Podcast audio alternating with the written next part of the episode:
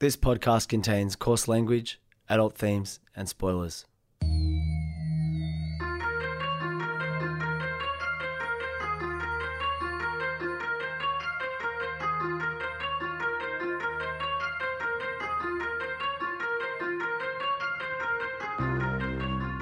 My name's Peach, and for the past couple of years, I've been helping my friend Shag overcome his childhood aversions to everyday foods in the podcast Fussy Eater.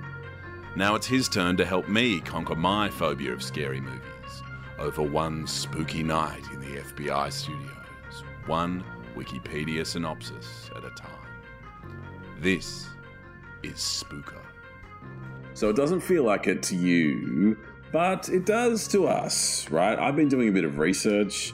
Shag's been away. Uh, we're now potentially back together. And what's interesting is that I've come across a couple of realizations, and one of them is a bit of a sharp one, Shag, and I just need your help not to jinx this.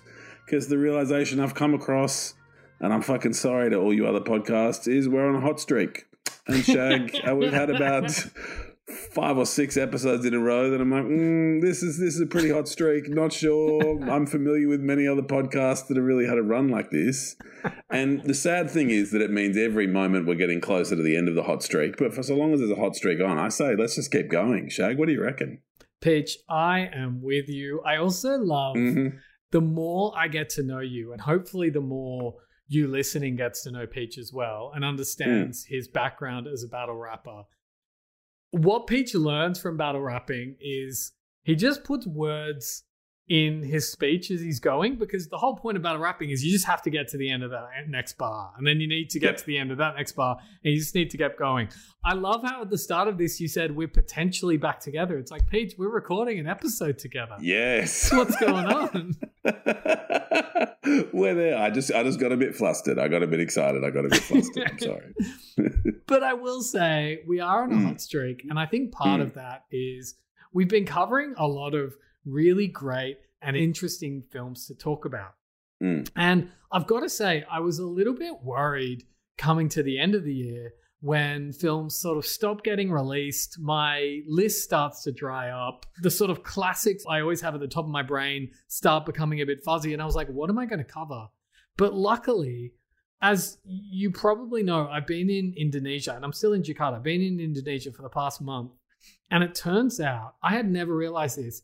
Indonesia has this amazing horror film scene of incredibly unique and brutal horror films that I've only just discovered while being here. And I'm so excited to share a little bit of that with you today, Peach. I can't wait. Uh, Shag, my only other update is that my self care adventure continues. Today I went to Pilates for the first time ever. And uh, yeah, like uh, like I'm on it. I'm doing the things. I'm achieving the things. And the instructor's someone I know. And she's like, "Look, I'm going to make some comments. I just don't want you to think I'm judging your body too much." And I was like, uh, "This is pretty intense." To have someone be like, mm, "This is a bit tight. This is a bit too loose. This is a bit too this. This is a bit too the other." And I was like, "Well, I'm just here to learn. I'm here to be open minded." So, Shag, uh, if you ever want to throw some shade at my right hip and the right hand side of my lower back, uh, consider that I'm available for open, radical candor feedback. I'm there. I'm listening. I'm open. Oh, I'm sorry. one other update. Fuck, there's so much to tell you. Okay, like this is my one other. My, we actually we actually haven't spoken for a couple of weeks now, so this Yeah, is yeah, like yeah. real time, properly sharing with each other. It's weird that we haven't seen each other for so long. Oh, that's exciting. So, Shag, I might have told you I'm coaching youngest golden child cricket team. I'm sort of assistant coaching slash coaching. So, so when the lead coach is away, I'm doing it. And the degree to which management speak has like sunk into my life is is really odd. They're all young children, right? And cricket is quite a technical sport, and so everyone's shit at this age. Like if you're young, you, you suck at cricket, and it's and it sucks. And um, but everyone's trying their best and it's fine. And what I caught myself yelling from the boundary the other day when when I'm sort of trying to coach just by yelling was processes not outcomes. I'm yelling like that's fine, that's fine, processes not outcomes. And then the next thing was that it turns out someone who's um, well, someone who is my therapist has a child who goes to the same school, bumped into her at the end. She's like, "Yeah, I thought I recognized your voice, hearing it from the other side of the oval when my child was playing in a different sports team." and so, this person for whom you know we're having these conversations about the way I move through the world and the things I think about and the concerns I've got is hearing me yell "processes, not outcomes" um, across to all these children. And so, look, it, it was it's it was intriguing. It stays intriguing, and it's good fun. Uh, gooey. So my update is Pilates, cricket coaching. Haven't done any more Eden Lake scenarios. You'd be proud of me. I'm so and glad. I'm so fucking glad. and basically, things are good. Give us give us ninety seconds on Jakarta. Food. All right. Okay. So, food straight away. This is one of the best food cities I've ever been to in my life. Maybe the best. It's weird how everything's delicious here. Amazing. Even a city like Sydney, where we're really proud of our food scene, our food scene sucks. Like, like everything is delicious in Jakarta. Just it just is. But Jakarta is such Hmm. an interesting city.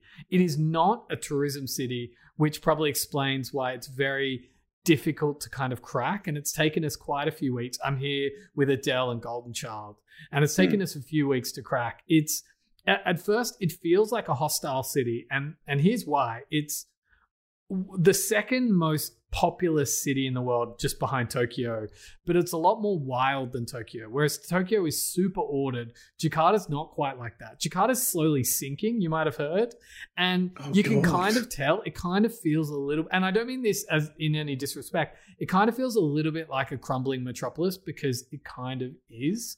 It's Oh God. it it's the capital of an incredibly interesting country, Indonesia, which I, I don't think was even called Indonesia until sort of like halfway through last century. It's a collection of thousands of islands. There's 1,300 local ethnic groups that make up this country. And with all of that combined, right, you have the ingredients for an amazing horror scene. And the thing that was explained to me and that got me interested in it, and you'll see in today's film, is that because they have so, like it's so, so many disparate backgrounds that aren't just representative you know it's it's a muslim majority country and you know obviously part of their like their belief system is they respect all religions although i think only six of the major religions are recognized like hinduism buddhism christianity islam um, uh, Confucianism, a couple of others, uh, you know, are recognized. But there's all of these local legends and beliefs that they base their horror scene on. So they're horror films like you stories you kind of don't see. They're not just carbon copies of 80s films or the fears we have in the West. It's it's something completely new. So I was so excited to uh, to watch one of these films. And one of the things you do, right, when you travel and you go to a new country, you get out your Netflix account and you go, okay, what do they have on Netflix that we don't have in our country? And so they have all of the horror films. And so we ended up watching one. And today we're doing a 2019 folk horror film directed by a guy called Joko Anwar, who, as far as I can tell, is like the guy when it comes to Indonesian horror. He's had a couple of hits and hopefully a couple more hits that we're going to cover in later episodes of Spooko. A 2019 folk horror film from Indonesia called Impetigore. Well, I just guessed the spelling. Why don't I? Why don't I so, guess so, it? So, so, so, actually, you know, and here's a point before we go to the trailer. The Indonesian name for this film is actually Perempuan Tanah Jahanam, which means woman of the damned land. But the English title is Impetigore, which is based on the English spelling of a skin disease that kids get called impetigo. So I M P E T I G O, and then just add an R and E at the end for gore, because basically we're going skin disease plus gore. And that'll give you a little taste of what you're going to see in your mind in today's film, Impetigore. You know, my other update is that our eldest golden child was hospitalized for like essentially. Oh fuck, described. I'm so like I really hope this isn't. We've really got to catch up.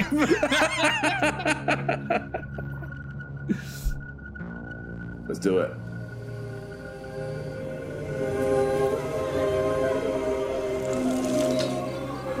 So don't shut up, boob.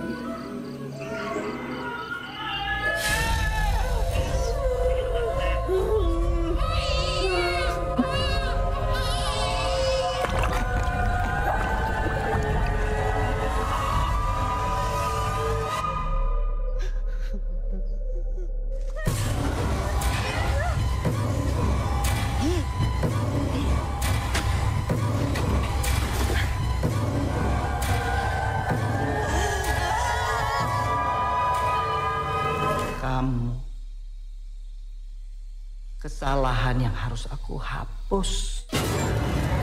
Oh, like Imbatigo. Yes. Like Imbatig Gore. Yes. Yeah, okay. Yes. Sorry, I'm an idiot. That took me a while. All right, I'm with you. Do you see what I mean? But remember, Yeah. but remember, in Indonesian, Bahasa Indonesian, this is known Hmm. as "woman of the damned land," is what it's called. Amazing. All right, okay. So That's a better title. I blame Shutter for the Imbatigo. it's also like I didn't know how to pronounce it. Like you need an assumed knowledge of diseases. And like the only reason I know about it is because Adele told me about it. She's like, "Oh yeah, yeah, yeah, we deal with that all the time." I was like, I had never like I stupidly with my like white dumb foreigner brain was like, "Oh, that must be an Indonesian word." It's like, of course, it fucking isn't. but anyway, so Impetigo 2019 Mm, not a perfect film as you'll see, but incredibly interesting mm. and has one of the most solid first halves of any films we've covered this year. All right. So it begins with best friends Maya and Dini working as toll booth collectors in Jakarta. Okay, this opening scene is so clever and so awesome. And to really set up why it is, let me go a little bit back into describing Jakarta for you. So I didn't know really anything about the city until we came here. Um, I said before, it's not really set up as a tourist city. And one of the main reasons I say that is there's lots of spaces that are not pedestrian friendly at all, like at all. You know, you have to have a car or a motorbike or Grab, which is the Uber here, to get around a lot of places. You can't just like, you can't just, you know how like when you travel to some places, you just pick a point in the map and you're like, I'm just going to walk there. It might take me two hours or whatever. You just Mm. can't do that in Jakarta. It doesn't work like that, right? So there are places where if you're not in a car or on a bike, you're going to feel very exposed and very Yeah, wow. and you know basically very trapped right so keep that in mind if you're working in a uh like a, a toll booth on a busy road at night in jakarta. Now secondly at night is important because we talk about this being almost as populous a city as tokyo. In tokyo there are streetlights absolutely everywhere. In jakarta there are places where you kind of don't see streetlights. So at night, like the city really does come alive, but also if you're in a, like a strange street that you don't really know and there are no lights, it can get incredibly dark, especially because it's very built up. Like a lot of Jakarta is quite vertical. So and and like you know the streets are very narrow. So you can imagine these two women who are both working in toll booths in separate toll booths. So they're talking to each other via like mobile phone, but they're on separate Yeah, okay. toll booths on separate roads. Basically on these very dark streets with nobody around and no real way to escape. Oh, God. But The dog just walked into the room, Shag, and I nearly fucking died. I just got the biggest jolt of adrenaline just then that I'm ready to go eating like like anyone around here. Like you have set the scene perfectly. Right, right. And, and you know what's actually cool? They do a really good job before making it scary of doing the like sassy best friend trick. So Maya is the main character, and she's kind of a blank. She's, you know, probably the more attractive of the two. She's she doesn't really say much. She's she's she's your sort of a you know prototypical main character. Whereas Dini is the sassy, funny best friend that in a romantic comedy would be annoying, but in a horror is exactly the sort of levity we need. And you know, like Okay. their conversation at the start, they're talking about how much they both need money. They set up from the beginning that they both need money. Again, remember, so Jakarta is a very busy, a very popular city. It also has like a real disparity between people who have money and people who, who don't. And you can see that very evidently on the streets every day. And you can see that these women are very much in the underclass rather than, you know, the upper classes. Anyway, so Mm. while that's happening, Maya talks about how there's this weird old car that keeps driving slowly through her gate. Ugh. And so, and so on this night, the car drives slowly through the gate again. And she's like, oh my God, the, the, the car's here again. And Dini's like, fuck, what- like, you know, just like stay on the line. It's okay. He's probably just a weirdo. Eventually, a truck comes behind the guy in the car. So he has to drive through. And then she notices that the guy stops the car, right? And comes out of the car and walks up to the window Oh, and she like God, yeah, locks okay. the window and she's basically like i'm gonna fucking call the police like get away from me i don't know who you are He eventually leaves and goes back to the car. We see him open the boot of the car, and then we see him come back with a golok or a golok. I don't know how to pronounce it properly. Um, apologies if I get that wrong. Uh, which Mm. is an Indonesian machete, Oh god. and walks back towards her isolated solo toll booth. And she's like, I don't know what the fuck to do. She calls the police, but he just keeps walking towards her. This is one of the most effective horror scenes I've seen in a long fucking time, right?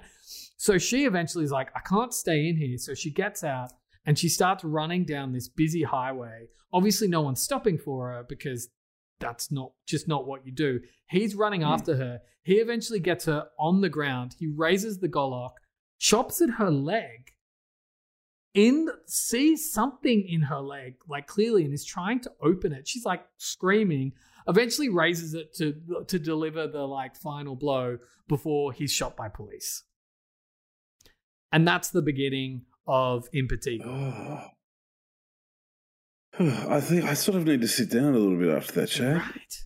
That's intense. Now, what's what's Well, not look, I am sitting down. Sorry, that's a full disclosure. just to just to take everyone behind the curtain. it's lucky that I am sitting down. now what's not mentioned is Mm. that they do have like a brief exchange, and he calls her a different name. He doesn't call her Maya. He calls her Rahayu, and claims to be a, from a village called Harjosari. So afterwards, after this thing happens, Maya contacts her aunt, who gives her an old photograph of a young Maya, identified in the photograph as Rahayu, with a couple who she thinks might be her parents. So, like, a few things get uh, get um, explained and not explained very well in this Wikipedia synopsis, but well in the Mm. in the film, in which she doesn't live with her parents. In fact, she was raised by her aunt as Maya, but apparently she used to be called Rahayu, and all she has of her parents is this photo of her as a child with her parents in front of this large house. Mm. Now, we we've established already that they were Mm. they were you know they needed money. There's there's this early scene where Maya has convinced Dini to open like like uh like a uh what do you call it uh what do you call like counterfeit clothes? What's the term for that? Like like Uh, knockoff. yeah, knockoff, like a knockoff stall at like a Hmm. local market. It's a Oh, total I'm selling fizzer. Louis Vuitton. Yeah, Yeah, I'm selling right. Balenciaga t-shirts for twenty dollars. total yeah. fizzer. Nobody comes by. They've wasted all their money. And Maya's like, well, okay, in this photo, I'm clearly standing in front of like my parents' house. Let's go to this village, see if it's like my house. Let's go to this village where this man wanted to like attack me with a machete. It's not the best. It's not the best plan, but they're like, look, Yeah. it probably belongs to me. Maybe I can claim it and sell it, and you know we can get our money back. So Maya and Dini travel to the remote Harjosari village to look for the house in the hope of securing it and selling it as an inheritance. Now, they can't get to like yeah, it's it's not a great plan. Well, I was going to say just just the sort of like wills and estates law in different jurisdictions. I like I know it's different, but I presume it's not that different. Of like because Maya's not aware whether her parents are alive or not, is she? no, no, she's not. Yeah. Okay.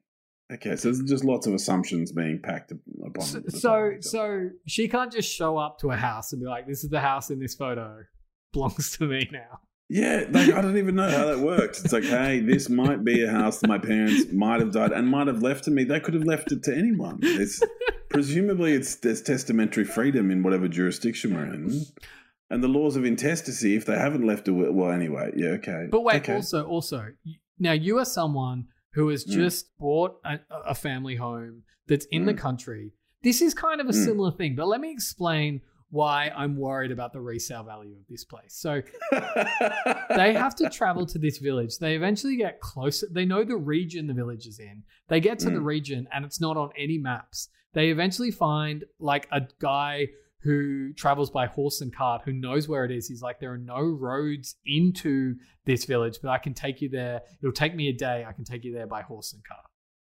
I, I just think that house is going to be a hard sell. oh, yeah. Sorry. The reason they're going there is to be like, let's sell this very valuable house and make a fortune. Right? Yeah, Like, how is the real estate agent even going to get get people to come through? There's not a lot of room on this guy's horse and cart. Like- okay, right. So, but, but, but they go. Imagine if you were a tire kicker, like uh, who like showed up with like a day on horse and carts. Be like, mm, yeah, pretty interesting, pretty interesting. So one previous owner, hey, yeah, crazy stuff. So when they get to the village, the pair encounter cold, suspicious villagers. They witness. you would be. It'd be like, who the fuck are you? there are no like, you can't come here by accident. We were not expecting you. What are you doing here? they witness funerals for children taking place daily and observe that many headstones in the cemetery belong to newborns. As in, like, and like, often they don't even have a name. It's just like, born this day, died the same day. But good setup for a horror film, right? Yeah. Well, apart from the weird uh, inheritance subplot, or you know that like that still disorients me a bit. But but but but yes, I'm I'm spooked. I'm properly spooked. So they get there.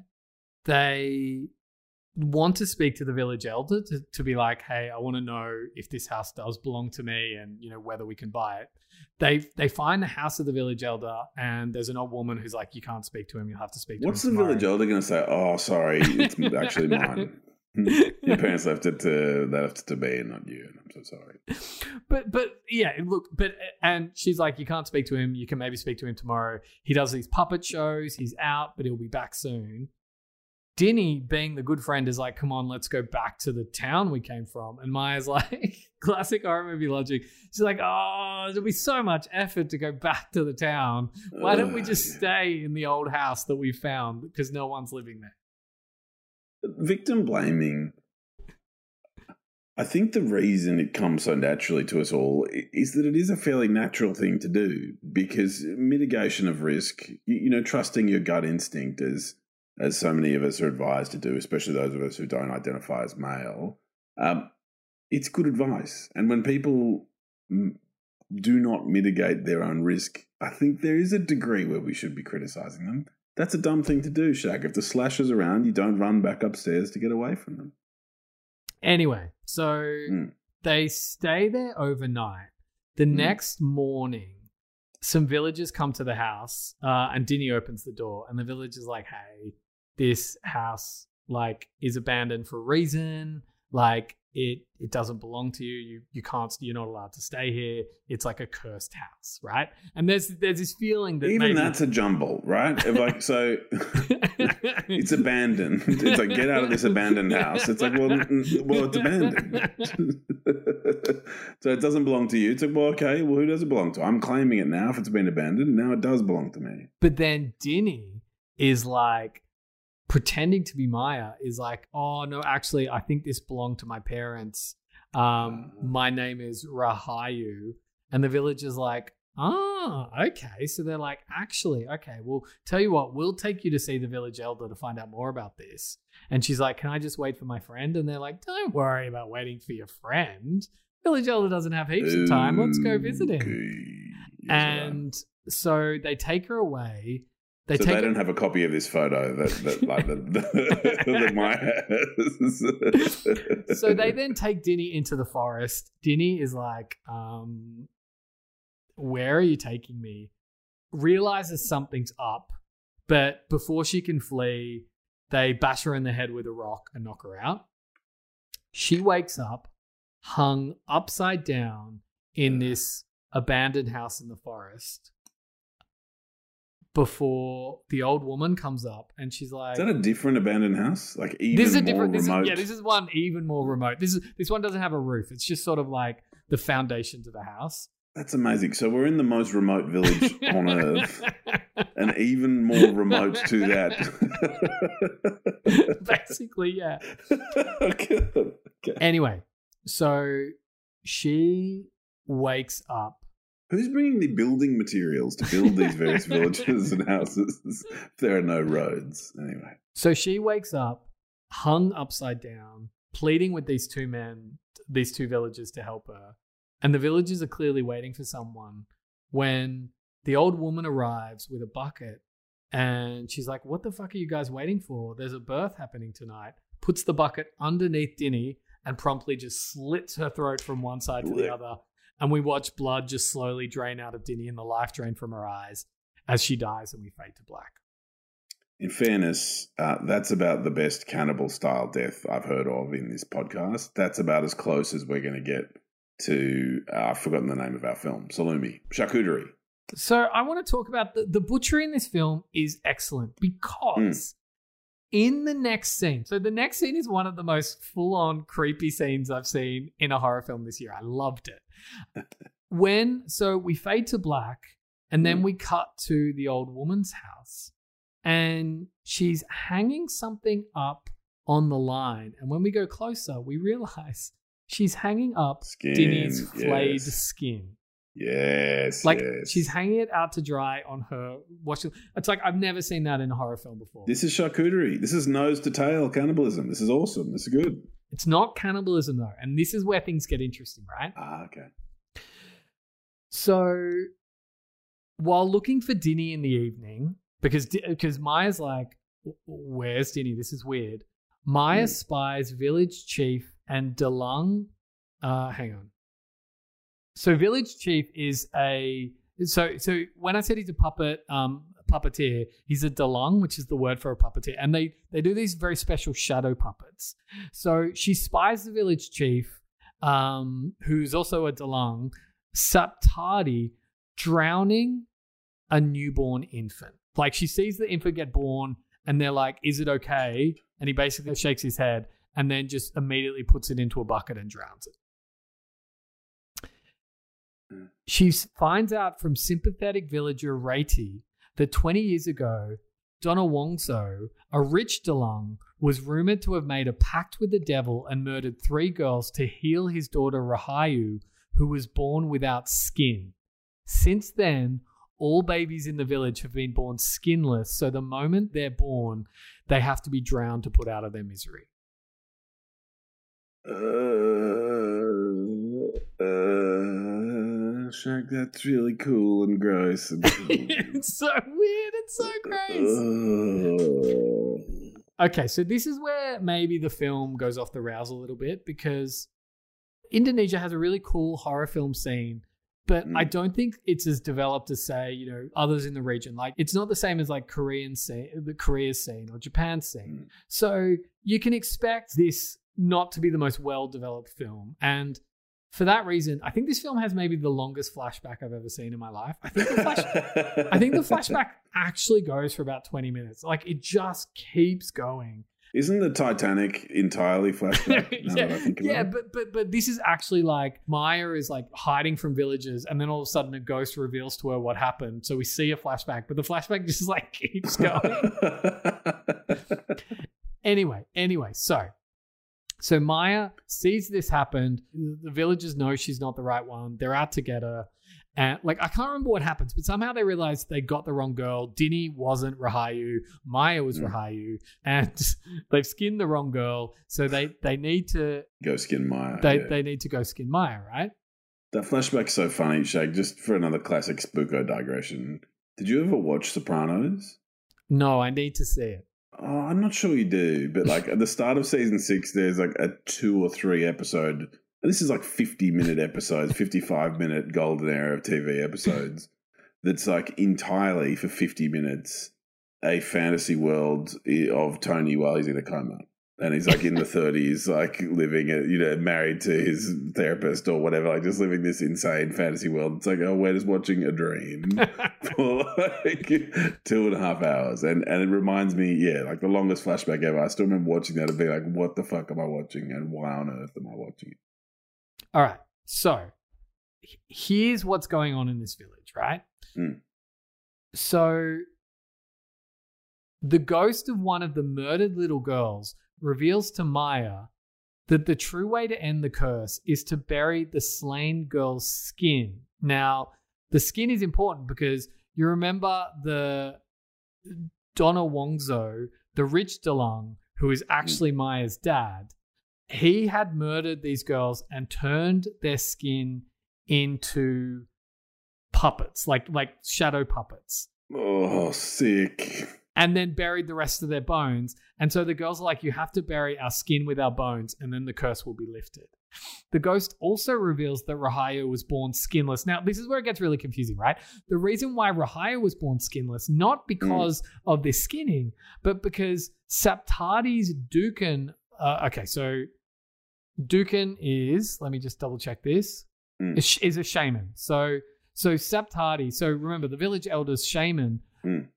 Mother Misni, had cursed her for having been conceived from an adulterous affair between Saptadi and Shinta, who was desperate after her efforts to conceive with Donowongso had been unsuccessful. So, in fact, she was like essentially an illegitimate daughter. So, they put a curse on her to be born without skin, so she'd die. But Donowongso, who himself was a Dukun, sacrificed three girls to cure Rahayu's skin and in doing so curse the entire village. Does that make sense? It actually does. I was ready to be pretty critical and fall off the planet face of the planet with that, but but I think it does make sense, and I think it points to a nice way to use your sort of traditional use your golems or use your bo- boogeymen or use your witches or use your folk tales of of whatever kind to be like great.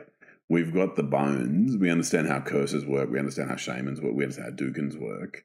Um, how are we going to force a story in a contemporary uh, toll booth in Jakarta landscape into it? I, I, I actually feel like this is something of an achievement. I, like I, I can understand it feeling like Mulholland Drive in the last quarter, but I, don't know. I'm having fun, Gooey. I, I think it's pretty neatly done. Okay, so so this is the bit where it starts to become more confusing. Oh shit! Okay, so yeah, we're halfway through the flashback now. Okay, shit. So, so Saptadi, the village elder who had been jinked by Misni to forget about his f- affair, posed as mm. Donowongso, killed Shinta an entire and an entire group of Wayang musicians during a performance, then killed Donowongso after framing him for the massacre. Misni convinced Saptadi and the villagers that the curse can only be undone by flaying Rahayu and making puppets out of her skin. Rahayu was then evacuated by her aunt, who in fact was one of Donowongso's servants, and renamed okay. to conceal her identity. So that's the whole flashback. Okay. I'm 75% there. 80%. all right. Okay. All right. So, so Maya and the sympathetic villager Ratih bury the mm. puppets made from the three girls' skin in their grave, and their spirits are pacified. Misni arrives with the villagers and reveals that Saptadi and Donowongso are actually half brothers, as Donowongso's father had an affair with her. Maya is tied up Misni sacrifice and begs for her life because the Dukun is like, no, she still needs to be flayed. But Saptadi realizes what's going on. And so uh, the distraught and ashamed Misni grabs her hand and. Oh, wait, wait, wait. Hang on, hang on. No, no, no. This is really confusing, but let me get this. So Maya is tied up for sacrifice. Mm. And. Despite the curse having yeah, been lifted. So. The Dukun is like, tell you what, it's either it's me or her. I'll kill myself. Or you kill her. It's one or the other. And so then Saptadi grabs her hand from her throat and slits his throat instead. And, and there's some there's some line somewhere in the film where it's like, if I die in bad circumstances, I'm going to haunt you for the rest of your life. Like so, it's like by killing himself in front of her, he's now cursed her to be cursed by him for the rest of her life. Horrified, oh Misni slits her own throat to join her son. As a healthy baby is finally born in the village after 20 years, Maya escapes. How how many pregnancies were there going on in the small town with no road access in that very short that's the other thing. It's weird. It's weird how many pregnancies that were happening on this exact night. And there's another one. There's one yesterday, there's one today, there's one tomorrow, it feels like. But also, one year later, a villager suffers a violent miscarriage as it is shown that Misni's ghost has extracted the fetus and devoured it. And that's the end of Impetigore. This is a ghost who can eat. yeah.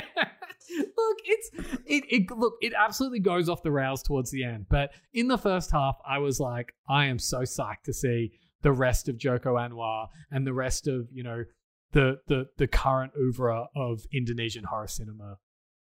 What was our first scary person looking for in her leg? hacking away at. Oh yeah, so that was a cool bit. So that was a cool bit. I'm I'm so glad because this wasn't in this. Mm. But before she goes to the village, she's looking in this like she notices there's something in the scar that hasn't healed properly, and she pulls out a little scroll, and it's in Javanese. And so uh, Javanese is a language they speak in Java that's not the national language of Bahasa Indonesia. Not everyone knows it, right? So she doesn't speak it, but she hands it to someone who understands it. And the person's like, oh, this is a protection from curses. So at some point in the line, when she'd been taken from the village and hidden away in Jakarta, they had buried a protection of curse in like a wound inside her. So she'd been warded off from the curses of the village. And so this this attacker is trying to remove that protection. Yes. Yeah, wow. Shag, like I, I feel like this this might be quite good, and fucking the Spooko hot streak. Just we just keep rolling on. We just keep pumping out the hits.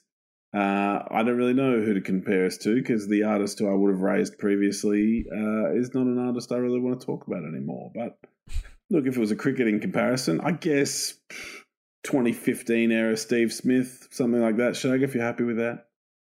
I'll take that. Also, Peach, next Yes. week is uh, our Christmas episode, and I've got a super cool present for you. Oh, can't wait. Is it um the Bugsy Malone sneak? it's not the Bugsy Malone shoes. Although they're all still available. oh no, of course they are. Uh, this was recorded at FBI Studios. Please like, subscribe, and follow wherever you can and as much as you can. And Reshes, what's up?